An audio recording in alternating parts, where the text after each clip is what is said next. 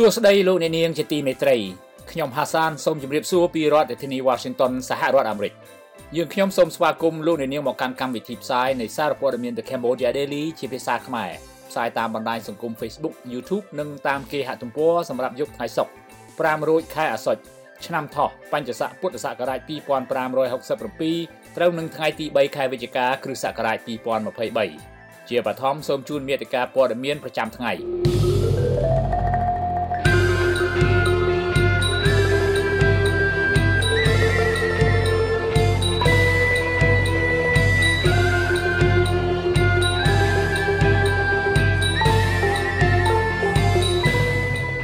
រដ្ឋសួរថាតើនរណាចាប់នរណាបើភ្នាក់ងារនគរបាលប្រើគ្រឿងញៀនតើចាំបាច់មានតុលាការគ្រប់ជាន់ថ្នាក់ធ្វើអ្វីបើវិវាទដោះស្រាយក្រៅប្រព័ន្ធតុលាការច្បាប់នោះរាជរដ្ឋាភិបាលនឹងខ្វះថវិកាចំណាយនៅឆ្នាំក្រោយប្រធានរដ្ឋសភាអង្គវររដ្ឋាភិបាលវៀតណាមឲ្យជួយសម្រួលចំនួនឆ្លងដែនប្រទេសទាំងពីរប្រមុខការទូតសហរដ្ឋអាមេរិកទៅដល់អ៊ីស្រាអែលសម្ពាធនៅ Washington តែក្រុង Tel Aviv មិនឈប់វាយប្រហារ ជាបន្តទៅនេះសូមជូនព័ត៌មានពិស្ដាក្រុមអ្នកឃ្លាំមើលព្រមានថាការលេចឡើងនៅករណីប្រើប្រាស់និងជួញដូរគ្រឿងញៀនក្នុងជួរកងកម្លាំងនគរបាលគឺបង្ហាញអំពីការរីករាលដាលនៃវិបត្តិសង្គមធ្ងន់ធ្ងរដែលបានធ្វើឲ្យកើតមាននៅអសន្តិសុខសង្គមនៅមូលដ្ឋានរហូតមកទល់ពេលនេះអ្នកប្រឹក្សាយោបល់ផ្នែកអភិវឌ្ឍផ្នត់គំនិតនិងការស្រាវជ្រាវលោកសេកសុជាតិប្រាប់សារព័ត៌មាន The Cambodia Daily នៅថ្ងៃនេះថាការរកឃើញនៅការប្រើប្រាស់និងការជួញដូរគ្រឿងញៀនលើមន្ត្រីនគរបាល គឺជាឧទាហរណ៍ជាក់ស្ដែងមួយដែលក្រសួងមហាផ្ទៃត្រូវតែរកឲ្យឃើញដល់ឫសគល់ថាតើការប្រើប្រាស់និងការជួញដូរនេះមានពាក់ព័ន្ធឬការសហការគ្នាជាប្រព័ន្ធដែរឬក៏អត់បានជាទង្វើរបស់ពួកគេកន្លងមកត្រូវបានលាក់បាំងយ៉ាងមានសុវត្ថិភាពលោកសីសុជាតិថាប្រសិនបើក្រសួងមហាផ្ទៃមិនអាចជីកកកាយយកមន្ត្រីអនុវត្តច្បាប់ដែលពាក់ព័ន្ធនឹងគ្រឿងញៀនមកផ្ដន្ទាទោសបានទេ គឺនៅតែជាបញ្ហាសម្រាប់សង្គមជាតិដដែលព្រោះថាពួកគេនឹងសំងំពង្រីកការធ្វើចរាចរណ៍គ្រឿងញៀនឲ្យកាន់តែខ្លាំងជាងមុននៅមូលដ្ឋានដើម្បីទទួលផលចំណេញពីការខាតបង់ឲ្យកាន់តែច្រើនដោយសំអាងថាពួកគេគឺជាអ្នកអនុវត្តច្បាប់ដោយគ្មាននរណាម្នាក់អាចចាប់ខ្លួនគេបានឡើយបើរឿងនេះមិនត្រូវបានបែកធ្លាយទេនោះ កាលពីថ្ងៃទី2ខែវិច្ឆិកាឆ្នាំ2023ស្នងការដ្ឋាននគរបាលខេត្តព្រៃវែងបានចេញសេចក្តីប្រកាសព័ត៌មានក្រោយយុទ្ធនាការធ្វើតេស្តស្វែងរកសារធាតុគ្រឿងញៀនចាប់តាំងពីដើមខែតុលាឆ្នាំ2023នៅក្នុងស្រុកទាំង13ប៉ុស្តិ៍នគរបាលរដ្ឋបាលទាំង116លើមន្ត្រីនគរបាលទូទាំងខេត្តព្រៃវែងហើយលទ្ធផលបានរកឃើញមន្ត្រីនគរបាលចំនួន11នាក់បានក្លាយជាអ្នកប្រើប្រាស់គ្រឿងញៀនដោយអ្នកញៀនថ្នាំញៀនដែរ ស្នងការដ្ឋាននគរបាលខេត្តព្រៃវែងបញ្ជាក់ថាខ្លួនបានបញ្ជូនមន្ត្រីនគរបាលទាំង11នាក់នោះទៅកាន់មណ្ឌលស្ដារនីតិសម្បទាព្យាបាលបន្សាបអ្នកញៀនគ្រឿងញៀននៅក្នុងខេត្តកណ្ដាលរួចរាល់ហើយចំណែកឯការអនុវត្តវិន័យយ៉ាងណានោះស្នងការដ្ឋាននគរបាលខេត្តនឹងអនុវត្តយ៉ាងម៉ឺងម៉ាត់បំផុតតាមគោលការណ៍សម្រេចពីថ្នាក់លើនៅពេលក្រោយជុំវិញបញ្ហានេះកាលពីថ្ងៃទី30ខែសីហាឆ្នាំ2023រដ្ឋមន្ត្រីក្រសួងមហាផ្ទៃលោកសសុខាបានណែនាំអង្គភាពដែលចំណុះឲ្យក្រសួងមហាផ្ទៃ រឹតបន្តឹងចំពោះបញ្ហាគ្រឿងញៀនលើមន្ត្រីរបស់ខ្លួនគ្រប់អង្គភាពថាចំពោះអ្នកដែលមានមុខនីតិភារកិច្ចជាកងកម្លាំងប្រដាប់អាវុធបើសិនជាមានការស្រាវជ្រាវឃើញថាមានការពាក់ព័ន្ធជាមួយការប្រើប្រាស់និងជួញដូរគ្រឿងញៀនមិនគួររក្សាទុកឲ្យនៅជាកងកម្លាំងដើម្បីបំពេញមុខនីតិភារកិច្ចទៀតទេបញ្ហាគ្រឿងញៀននេះត្រូវគេរកឃើញថាមន្ត្រីរដ្ឋាភិបាលនៃប្រទេសកម្ពុជាស្ទើរតែគ្រប់ខេត្តក្រុងនៅទូទាំងប្រទេសបានជាប់ពាក់ព័ន្ធដោយការប្រើប្រាស់និងជួញដូរគ្រឿងញៀនដោយគ្មានខ្លាចញញើតនឹងច្បាប់ឡើយ ដូចជាកាលពីថ្ងៃទី29ខែតុលាឆ្នាំ2023កងរាជអាវុធហត្ថផ្ទៃប្រទេសក៏បានបង្ក្រាបបទល្មើសគ្រឿងញៀនដោយរកឃើញនាយទាហាននៃកងរាជអាវុធហត្ថខេត្តកំពង់ស្ពឺចំនួន6នាក់មានលោកទឹកវណ្ណៈជាមេបញ្ជាការរងកងរាជអាវុធហត្ថខេត្តកំពង់ស្ពឺលោកយុះឌីណាមេបញ្ជាការមូលដ្ឋានកងរាជអាវុធហត្ថស្រុកភ្នំស្រួយរួមទាំងគ្នាគ្នា4នាក់ផ្សេងទៀតផងដែរពាក់ព័ន្ធនឹងគ្រឿងញៀន វិធានការបង្ក្រាបនិងស្រាវជ្រាវមន្ត្រីកងរាជអាវុធហត្ថនេះធ្វើឡើងបន្ទាប់ពីលោកហ៊ុនម៉ាណែតបដិញ្ញាកាត់បន្ថយនិងលុបបំបាត់គ្រឿងញៀនឲ្យអស់ពីប្រទេសកម្ពុជាក្រោយការឡើងកាន់តំណែងជានាយករដ្ឋមន្ត្រីកាលពីចុងខែសីហាកន្លងទៅនេះការធ្វើចរាចរណ៍គ្រឿងញៀននៅប្រទេសកម្ពុជាក្រសួងមហាផ្ទៃក្រោមការដឹកនាំរបស់លោកសខេងកន្លងមកមិនអាចធ្វើប្រតិបត្តិការបង្ក្រាបអំពើល្មើសទាំងនោះបានជោគជ័យសោះដោយសារតែចរាចរណ៍គ្រឿងញៀននិងការចែកចាយគ្រឿងញៀនទាំងនោះពាក់ព័ន្ធនឹងភរិយាមេដឹកនាំប្រទេសជាអ្នកបញ្ជាពីក្រោយខ្នង ចំណែកឯលោកនេតសវឿនដែលជាក្មួយប្រសាររបស់លោកហ៊ុនសែនគឺជាអ្នកអនុវត្តបង្ក្រាបអំពើទុច្ចរិតទាំងនោះដោយផ្ទាល់ដូច្នេះហើយទោះបីជាលោកនេតសវឿននៅក្រោមបញ្ជារបស់លោកសខេងក៏ដោយក៏គាត់មិនអនុវត្តតាមបទបញ្ជាក្នុងការបង្ក្រាបអំពើល្មើសច្បាប់ទាំងនោះដែរទាក់ទិននឹងបញ្ហានេះអតីតមន្ត្រីជាន់ខ្ពស់នៃគណៈកម្មាធិការសន្តិសុខលំហសមុទ្រខេត្តកោះកុងលោកមុំអាសនីបានលើកឡើងក្នុងកម្មវិធី Idea Talk នៃសារព័ត៌មាន The Cambodia Daily កាលពីពេលថ្មីៗនេះថាកាលពីចំនួនលោកសខេងដឹកនាំក្រសួងមហាផ្ទៃ មានលោកនេតសាវឿនដែលជាក្មួយប្រសាររបស់លោកហ៊ុនសែននៅរាំងស្ទះក្នុងការអនុវត្តបទបញ្ជារបស់គាត់ដោយសារតែលោកនេតសាវឿនកាន់មុខនីតិជាអគ្គស្នងការនគរបាលជាតិដូច្នេះនៅពេលដែលកម្លាំងក្រសួងមហាផ្ទៃចេញប្រតិបត្តិការទៅបង្ក្រាបលើបទល្មើសណាមួយដូចជាបទល្មើសគ្រឿងញៀនជាដើមដែលប៉ះចំខ្សែស្រឡាយបកពួករបស់លោកហ៊ុនសែនគឺលោកនេតសាវឿននឹងមិនដឹកនាំបង្ក្រាបដាច់ខាត អតីតមន្ត្រីជាន់ខ្ពស់ក្នុងរាជរដ្ឋាភិបាលរូបនេះបញ្ជាក់ថានៅពេលនេះលោកសថេតដែលជាក្មួយរបស់លោកសខេងកាន់មុខនីតិជាអគ្គស្នងការនគរបាលជាតិជំនួសលោកនេតសាវឿនខណៈលោកសសុខាដែលជាកូនរបស់លោកសខេងក៏កាន់តំណែងជារដ្ឋមន្ត្រីក្រសួងមហាផ្ទៃដែរដូច្នេះការដឹកនាំក្រសួងមហាផ្ទៃអាចនឹងល្អប្រសើរជាងមុនចំពោះការបង្ក្រាបលើបទល្មើសផ្សេងៗនិងការធ្វើកំណែតម្រង់ស្ថាប័នពាក់ព័ន្ធនានាដែលចំណុះឲ្យក្រសួងនេះដូចជាបញ្ហាគ្រឿងញៀនជាដើម មន្ត្រីសង្គមស៊ីវិលទទួលបន្ទុកសិទ្ធិមនុស្សលើកឡើងថាការបង្កើតអាជ្ញាធរជាតិដោះស្រាយវិវាទក្រៅប្រព័ន្ធតុលាការក្រៅពីចំណុចវិជ្ជមានក៏ជាការព្រួយបារម្ភអំពីការរំលោភអំណាចពីស្ថាប័ននីតិប្រតិបត្តិលើការអនុវត្តច្បាប់ក្នុងស្ថាប័នតុលាការចំពោះសំណុំរឿងខ្លះដែលត្រូវដោះស្រាយផងដែរអ្នកនាំពាក្យសមាគមការពារសិទ្ធិមនុស្ស ad hoc លោកសង្សានករណាប្រាប់សារព័ត៌មាន The Cambodia Daily នៅថ្ងៃនេះថាការបង្កើតអាជ្ញាធរជាតិដោះស្រាយវិវាទក្រៅប្រព័ន្ធតុលាការ មិនមែនសុទ្ធតែគួរឲ្យព្រួយបារម្ភទេប្រសិនបើអាជ្ញាធរនេះអនុវត្តមុខនីតិរបស់ខ្លួនបានត្រឹមត្រូវប៉ុន្តែផ្ទុយទៅវិញបើអាជ្ញាធរនេះមិនអាចអនុវត្តមុខនីតិរបស់ខ្លួនបានល្អទេនោះគេបែរជារឹតតែធ្វើឲ្យច្របូកច្របល់ហើយនឹងធ្វើឲ្យរឹងរិតតែមានទំនាស់រវាងគូបដិបកថែមទៀតលោកសង្សានករណាលើកឡើងថាទោះជាយ៉ាងណាក៏ដោយសង្គមស៊ីវិលនិងមជ្ឈដ្ឋាននានានៅតែចង់ឃើញការអនុវត្តច្បាប់ពីគ្រប់ភាគីទាំងអស់ឲ្យបានម៉ត់ចត់ ដើម្បីធានាដល់ប្រព័ន្ធយុតិធធនៅប្រទេសកម្ពុជានឹងជួយកាត់បន្ថយភាពកកស្ទះសំណុំរឿងក្នុងប្រព័ន្ធតុលាការឲ្យបានកាន់តែច្រើនផងដែរដែលនឹងជួយឲ្យសំណុំរឿងរបស់ប្រជាពលរដ្ឋដែលបានអូសបន្លាយដល់យូរកន្លងមកទទួលបានយុត្តិធម៌ឲ្យបានឆាប់អ្នកនាំពាក្យសមាគមការពារសិទ្ធិមនុស្សអត់ហុករូបនេះបញ្ជាក់ថាប្រសិនបើអាជ្ញាធរជាតិដោះស្រាយវិវាទក្រៅប្រព័ន្ធតុលាការអាចអនុវត្តការងារបានត្រឹមត្រូវក៏ជាមូលហេតុធ្វើឲ្យប្រជាពលរដ្ឋមានទំនុកចិត្តលើប្រព័ន្ធយុត្តិធម៌ខ្មែរច្រើនជាងមុនដែរ ប៉ុន្តែបើការបង្កើតអាជ្ញាធរនេះដើម្បីតែល្អមើលទៅវិញនោះគឺមិនខុសពីអ្វីការរិះគន់នៃការអនុវត្តច្បាប់ក្នុងការកាត់ក្តីសំណុំរឿងតាមផ្លូវតុលាការកន្លងមកនោះទេហើយថែមទាំងធ្វើឲ្យប្រជាពលរដ្ឋកាន់តែអស់ជំនឿថែមទៀតការអះអាងនេះធ្វើឡើងបន្ទាប់ពីព្រះមហាក្សត្រខ្មែរត្រាស់បង្គាប់ឲ្យបង្កើតអាជ្ញាធរជាតិដោះស្រាយវិវាទក្រៅប្រព័ន្ធតុលាការតាមសំណើរាជរដ្ឋាភិបាលថ្មីនៃប្រទេសកម្ពុជាកាលពីពេលថ្មីៗនេះ កាលពីថ្ងៃទី2ខែវិច្ឆិកាឆ្នាំ2023ព្រះករុណាប្របាទសម្ដេចព្រះបរមនាថនរោត្តមសីហមុនីបានចេញព្រះរាជក្រឹត្យស្ដីអំពីការបង្កើតការរៀបចំនិងកិច្ចដំណើរការនៃអាជ្ញាធរជាតិដោះស្រាយវិវាទក្រៅប្រព័ន្ធតុលាការហៅកាត់ថាអដកដែលមាន6ចម្ពោះនិង22មាត្រាព្រះរាជក្រឹត្យនេះបានចែងក្នុងមាត្រា1ថាបង្កើតការរៀបចំនិងកិច្ចដំណើរការនៃអាជ្ញាធរជាតិដោះស្រាយវិវាទក្រៅប្រព័ន្ធតុលាការនេះ គឺដើម្បីបន្ថែមប្រព័ន្ធដោះស្រាយវិវាទនៅប្រទេសកម្ពុជាឆ្ពោះទៅរកការលើកកម្ពស់គុណភាពប្រសិទ្ធភាពក្នុងគោលបំណងកាត់បន្ថយសំណុំរឿងនៅតាមសាលាជំរះក្តីឲ្យបានកាន់តែច្រើនទៅថ្ងៃមុខជំពូកទី2មាត្រាទី3នៃព្រះរាជក្រឹត្យនេះបានត្រាស់បង្គាប់តែងតាំងសមាជិកនៃអាជ្ញាធរជាតិនេះផងដែរដូចជាឧបនាយករដ្ឋមន្ត្រីកម្ពុជា មានមុខនីតិជាប្រធាន រដ្ឋមន្ត្រីក្រសួងអធិការកិច្ចជាអនុប្រធានរដ្ឋលេខាធិការក្រសួងមហាផ្ទៃជាអនុប្រធានរដ្ឋលេខាធិការក្រសួងយុតិធធជាអនុប្រធានប្រចាំការតំណាងទីស្តីការគណៈរដ្ឋមន្ត្រីតំណាងក្រសួងពាណិជ្ជកម្មតំណាងក្រសួងកិច្ចការនារីតំណាងក្រសួងធម្មការនិងសាសនាតំណាងគណៈមេធាវីកម្ពុជាតំណាងក្រុមប្រឹក្សានីតិកម្មយុតិធធនៃក្រសួងយុតិធធនិងអគ្គលេខាធិការនៃអគ្គលេខាធិការដ្ឋានអដកជាសមាជិកផងដែរ ទាក់ទិននឹងបញ្ហានេះនាយករដ្ឋមន្ត្រីថ្មីលោកហ៊ុនម៉ាណែតបានលើកឡើងក្នុងកិច្ចប្រជុំពេញអង្គនៃគណៈរដ្ឋមន្ត្រីកាលពីថ្ងៃទី27តុលាកន្លងទៅថាការដោះស្រាយនិងការពង្រឹងយុត្តិធម៌គឺជាអាទិភាពដ៏សំខាន់សម្រាប់រាជរដ្ឋាភិបាលអាណត្តិទី7នេះលោកហ៊ុនម៉ាណែតបង្ហាញក្តីសង្ឃឹមថាអាញាធរជាតិដោះស្រាយវិវាទក្រៅប្រព័ន្ធតុលាការនឹងជំរុញសេវាយុត្តិធម៌ឲ្យកាន់តែជិតប្រជាពលរដ្ឋនៅមូលដ្ឋានកាត់បន្ថយការចំណាយថវិកាពេលវេលានិងសម្រួលភាពកកស្ទះសំណុំរឿងនៅតុលាការជូនប្រជាពលរដ្ឋ ឲ្យកាន់តែមានប្រសិទ្ធភាព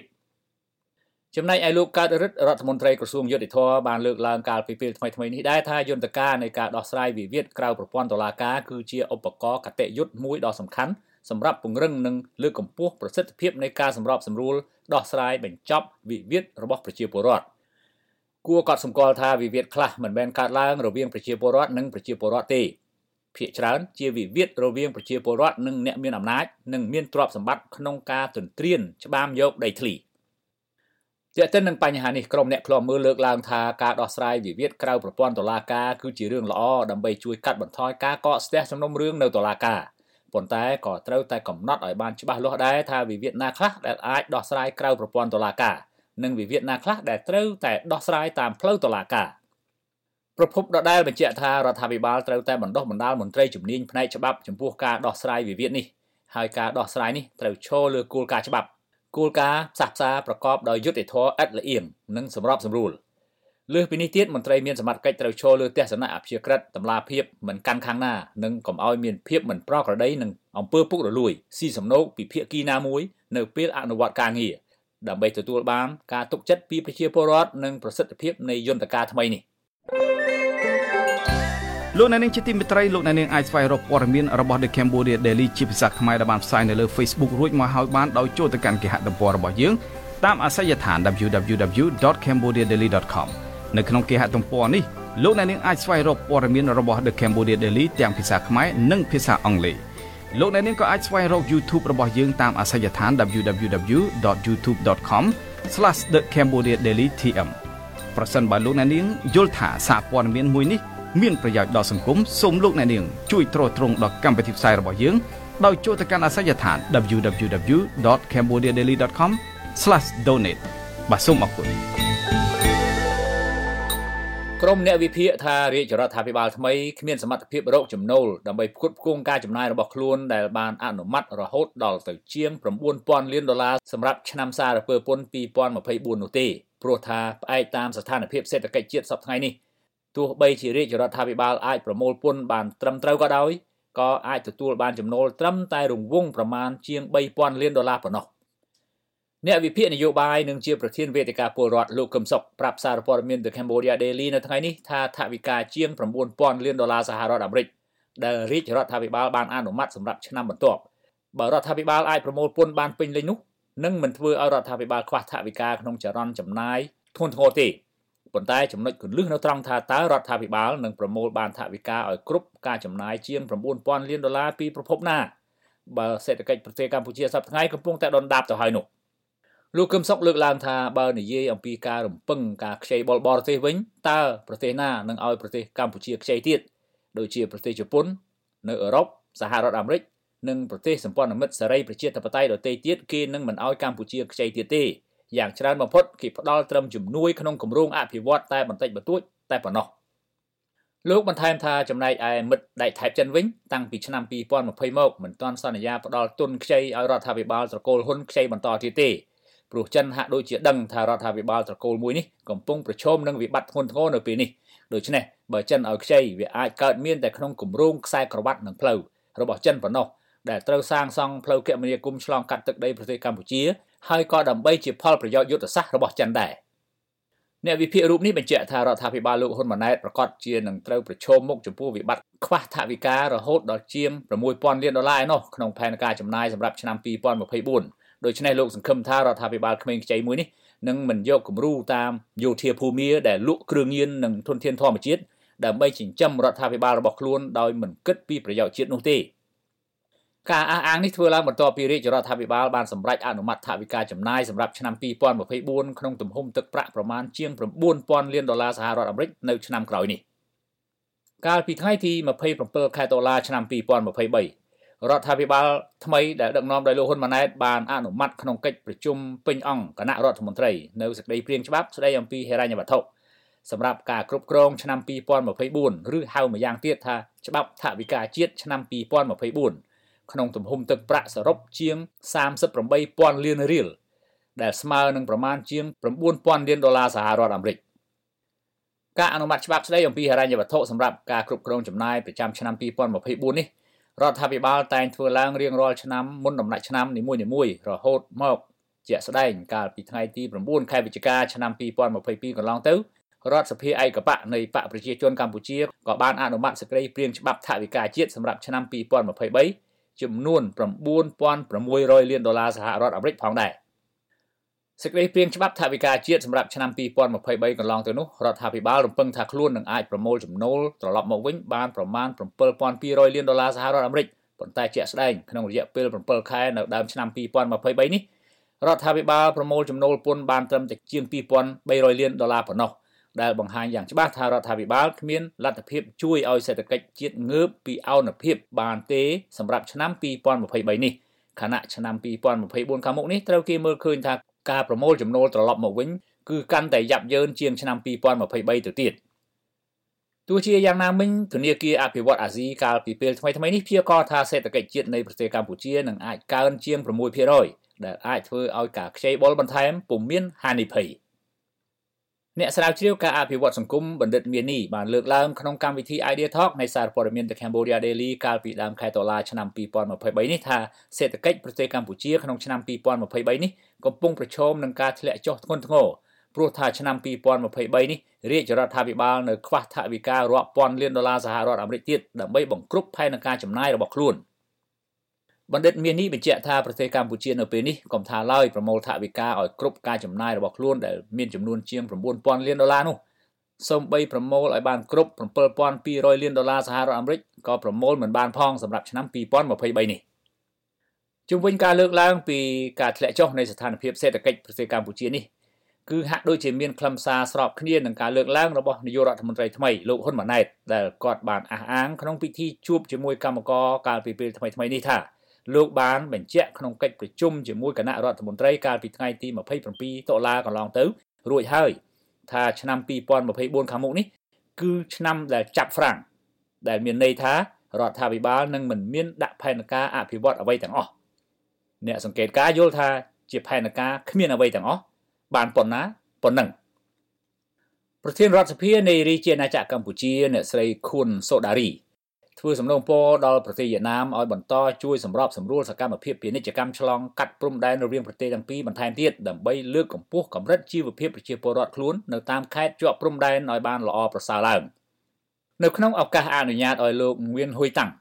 ឯកអគ្គរដ្ឋទូតវិសាមញ្ញនិងពេញសមត្ថភាពនៃសាធារណរដ្ឋសង្គមនិយមវៀតណាមប្រចាំប្រទេសកម្ពុជាចូលជួបសម្ដែងការគួសមនៅវិមានរដ្ឋសភានាព្រឹកថ្ងៃទី3ខែវិច្ឆិកាឆ្នាំ2023 អ្នកស្រីខួនសូដារីថ្លែងថាទំនាក់ទំនងរវាងប្រទេសទាំងពីរដែលបានចាក់ឫសយ៉ាងជ្រៅរវាងប្រទេសកម្ពុជានិងប្រទេសវៀតណាមនៅតែបន្តឈរថិតថេរយ៉ាងរឹងមាំនិងលូតលាស់ទ្វេឡើងថែមទៀតទាំងក្របខ័ណ្ឌនីតិបញ្ញត្តិនិងនីតិប្រតិបត្តិមានសំណួរថាតើហេតុអ្វីបានជាក្របខ័ណ្ឌនីតិបញ្ញត្តិនិងក្របខ័ណ្ឌនីតិប្រតិបត្តិនៃរាជាណាចក្រកម្ពុជាឯករាជ្យនិងអធិបតេយ្យ ទៅរឹងមាំនឹងលូតលាស់ទ្វេឡើងជាមួយឬទន្ទឹមនឹងក្របខ័ណ្ឌនីតិបញ្ញត្តិនិងនីតិប្រតិបត្តិសាធារណរដ្ឋសង្គមនិយមវៀតណាមទៅវិញឬសភាតែមួយហើយមានរូបភាពពីរប្រពន្ធដដែលបានលើកជាសំណូមពរដល់ប្រទេសវៀតណាមឲ្យបន្តជួយសម្របសម្រួលសកម្មភាពពាណិជ្ជកម្មឆ្លងកាត់ព្រំដែនការវិនិយោគនិងទេសចររវាងប្រទេសទាំងពីរបន្ថែមទៀតដើម្បីលើកកម្ពស់ផលប្រយោជន៍ទាំងសងខាង ក៏ដូចជាការធ្វើឲ្យប្រទេសកម្ពុជាកាន់តែមានលទ្ធភាពអភិវឌ្ឍប្រទេសជាតិនៅក្នុងនោះមានការលើកកម្ពស់កម្រិតជីវភាពប្រជាពលរដ្ឋខ្លួននៅតាមខេត្តជាប់ព្រំដែនឲ្យបានល្អប្រសើរឡើងផងដែរអ្នកស្រីខួនសូដារីបានបន្ថែមថាទោះបីក្នុងអំឡុងពេលរីករាលដាលនៃជំងឺ Covid-19 ក្តីក៏រដ្ឋសភានៃប្រទេសទាំងពីរនៅតែបានបន្តទំនាក់ទំនងនិងធ្វើសកម្មភាពសំខាន់សំខាន់ជាមួយគ្នានិងបានគ្រប់គ្រងគ្នាទៅវិញទៅមកទាំងក្នុងក្របខ័ណ្ឌសភាតំបន់និងសកលលោក មានដូចជា IPA IPU APPF និង APF ជាដើមជាការឆ្លើយតបលោកងៀនហ៊ុយតាំងបានលើកឡើងថាលោកមានជំនឿយ៉ាងមុតមមថារាជរដ្ឋាភិបាលនិងរដ្ឋសភានីតិកាលទី7បានចេញដំណើរដោយភាពស្វាហាប់និងច្បាស់លាស់ដែលនឹងនាំមកនៅជោគជ័យធំធំជាច្រើនទៀតជូនជាតិនិងប្រទេសជាតិជាពិសេសការអភិវឌ្ឍសេដ្ឋកិច្ចលើកកម្ពស់ជីវភាពប្រជាពលរដ្ឋបានកាន់តែប្រសើរឡើង។ ប្រពន្ធដដែលបានលើកឡើងទៀតថាសូមបន្តគ្រប់គ្រងនិងជំរុញដល់ការអនុវត្តកិច្ចព្រមព្រៀងនានាដែលប្រទេសទាំងពីរបានចុះហត្ថលេខាកន្លងមកនិងបន្តពង្រឹងពង្រីកទំនាក់ទំនងការផ្លាស់ប្ដូរដំណើរទស្សនកិច្ចគណៈប្រតិភូរដ្ឋសភានៃប្រទេសទាំងពីរឲ្យបាននៅគ្រប់កម្រិតប្រទេសកម្ពុជាមានខេត្តចំនួន9ដែលជាប់ព្រំប្រទល់ជាមួយប្រទេសវៀតណាមដូចជាខេត្តកំពតព្រៃវែងស្វាយរៀងកំពង់ចាមក្រចេះមណ្ឌលគិរីរតនគិរីកណ្ដាលនិងខេត្តតាកែវ ដែលមានព្រំដែនគោករួមគ្នាប្រវែង1270គីឡូម៉ែត្រទាក់ទិននឹងបញ្ហានេះអនុប្រធានវេទិកាពលរដ្ឋលោកម៉ែនណាតធ្លាប់បានលើកឡើងកាលពីពេលថ្មីៗនេះថាចំណងមិត្តភាពរវាងប្រទេសកម្ពុជានិងវៀតណាមបច្ចុប្បន្ននេះមានផលចំណេញសម្រាប់ប្រទេសវៀតណាមតែមួយគត់ជាក់ស្ដែងចាប់ពីកងទ័ពវៀតណាមលើកបន្ទប់លោកហ៊ុនសែនជានាយករដ្ឋមន្ត្រីនៅប្រទេសកម្ពុជាតាំងពីទសវត្សរ៍1985មកប្រទេសកម្ពុជាបានបាត់បង់ធនធានធម្មជាតិរបស់ខ្លួនទៅប្រទេសវៀតណាមយ៉ាងធ្ងន់ធ្ងរ ជាពិសេសគឺព្រៃឈើនិងដីធ្លីរាប់សិបម៉ឺនហិកតាដែលក្រុមហ៊ុនវៀតណាមទទួលបានសិទ្ធិកាន់កាប់ពីរាជរដ្ឋាភិបាលរាប់សិបឆ្នាំសប្តាហ៍នេះលោកម៉ែណាតលើកឡើងថាក្នុងរយៈពេលចុងក្រោយនេះលោកហ៊ុនសែនបានងាកទៅរកមហាមិត្តចិនជាខ្នងបង្អែករបស់ខ្លួនវិញក្នុងបំណងឲ្យជួយគ្រប់គ្រងដល់កូនប្រុសរបស់គាត់គឺលោកហ៊ុនម៉ាណែតឲ្យកាន់អំណាចបន្តពីខ្លួនប៉ុន្តែតំណែងតំណងនេះក៏នឹងមិនខុសពីតំណែងតំណងរវាងលោកហ៊ុនសែននិងវៀតណាមកន្លងមកនោះដែរគឺប្រទេសកម្ពុជាត្រូវតែផ្ដល់ផលប្រយោជន៍ឲ្យចិន ដោយដែលប្រទេសកម្ពុជាធ្លាប់ផ្ដល់ផលប្រយោជន៍ឲ្យវៀតណាមដូច្នោះដែរលោកអ្នកនាងជាទីមេត្រីជាបន្តទៅទៀតនេះសូមជូនព័ត៌មានអន្តរជាតិ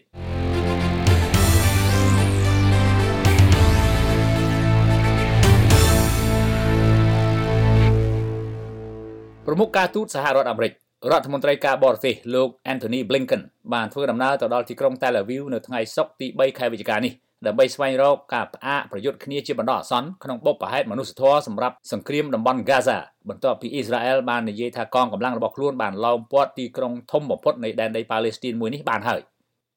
វត្តមាននៃប្រមុខការទូតអាមេរិកជាថ្មីទៀតនេះនៅលើទឹកដីអ៊ីស្រាអែលចំពេលដែលសហគមន៍អន្តរជាតិបង្កើនការថ្កោលទោសអ៊ីស្រាអែលដែលមិនព្រមបញ្ឈប់ការវាយប្រហារលើដែនដី Gaza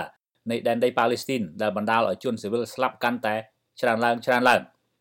យោងតាមទីភ្នាក់ងារព័ត៌មាន Reuters ប្រជាជនប៉ាឡេស្ទីនស្លាប់កើនឡើងជាង9000នាក់ក្នុងនោះកុមារជាង3700នាក់ក្នុងសង្គ្រាមសងសឹកពីអ៊ីស្រាអែលដែលចូលដល់ថ្ងៃទី26នៅថ្ងៃទី3ខែវិច្ឆិកានេះពលរដ្ឋជនជាតិអារ៉ាប់ក្នុងប្រទេសជាច្រើននៅមជ្ឈិមបូព៌ាបានធ្វើបាតកម្មដាក់សម្ពាធលើរដ្ឋាភិបាលរបស់ខ្លួនឲ្យផ្ដាច់ទំនាក់ទំនងការទូតជាមួយអ៊ីស្រាអែលកងទ័ពអ៊ីស្រាអែលបន្តវាយប្រហារឥតឈប់ឈរទាំងទ័ពជើងគោកជើងអាកាសនិងជើងទឹកនៅតំបន់ Gaza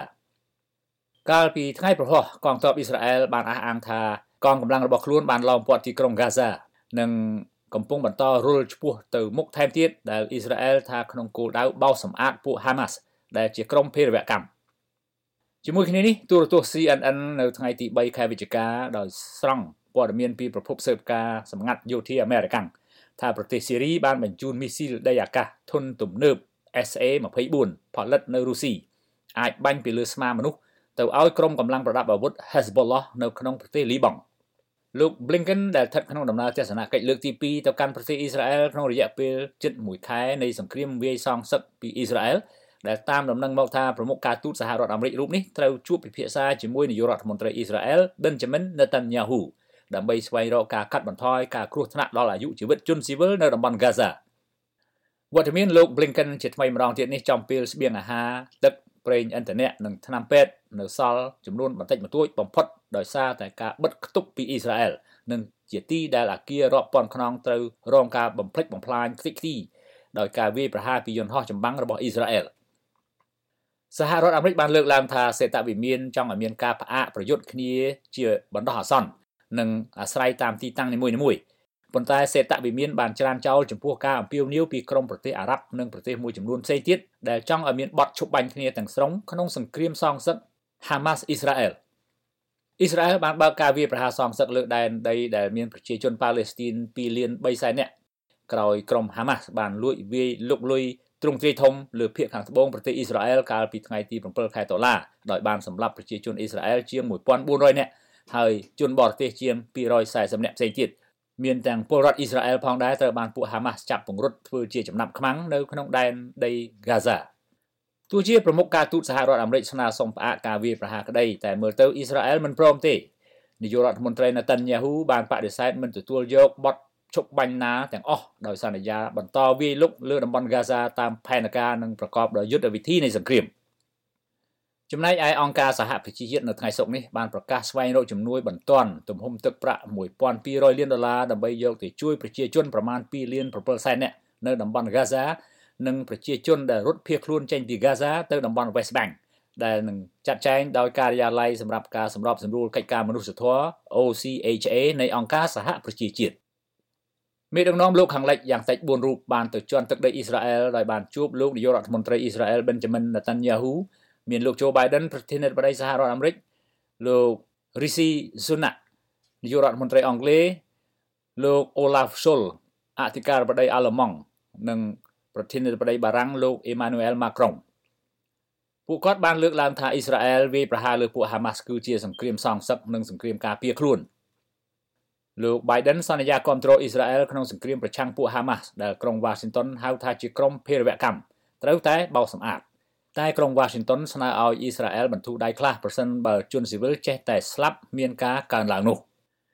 លោកអ្នកនាងជាទីមេត្រីព័ត៌មានជាតិនិងអន្តរជាតិប្រចាំថ្ងៃនៅពេលនេះចប់តែប៉ុណ្ណេះយើងខ្ញុំសូមថ្លែងអំណរគុណចំពោះការយកចិត្តទុកដាក់ទស្សនានិងស្ដាប់កម្មវិធីផ្សាយសារព័ត៌មាន The Cambodia Daily ជារៀងរហូតមក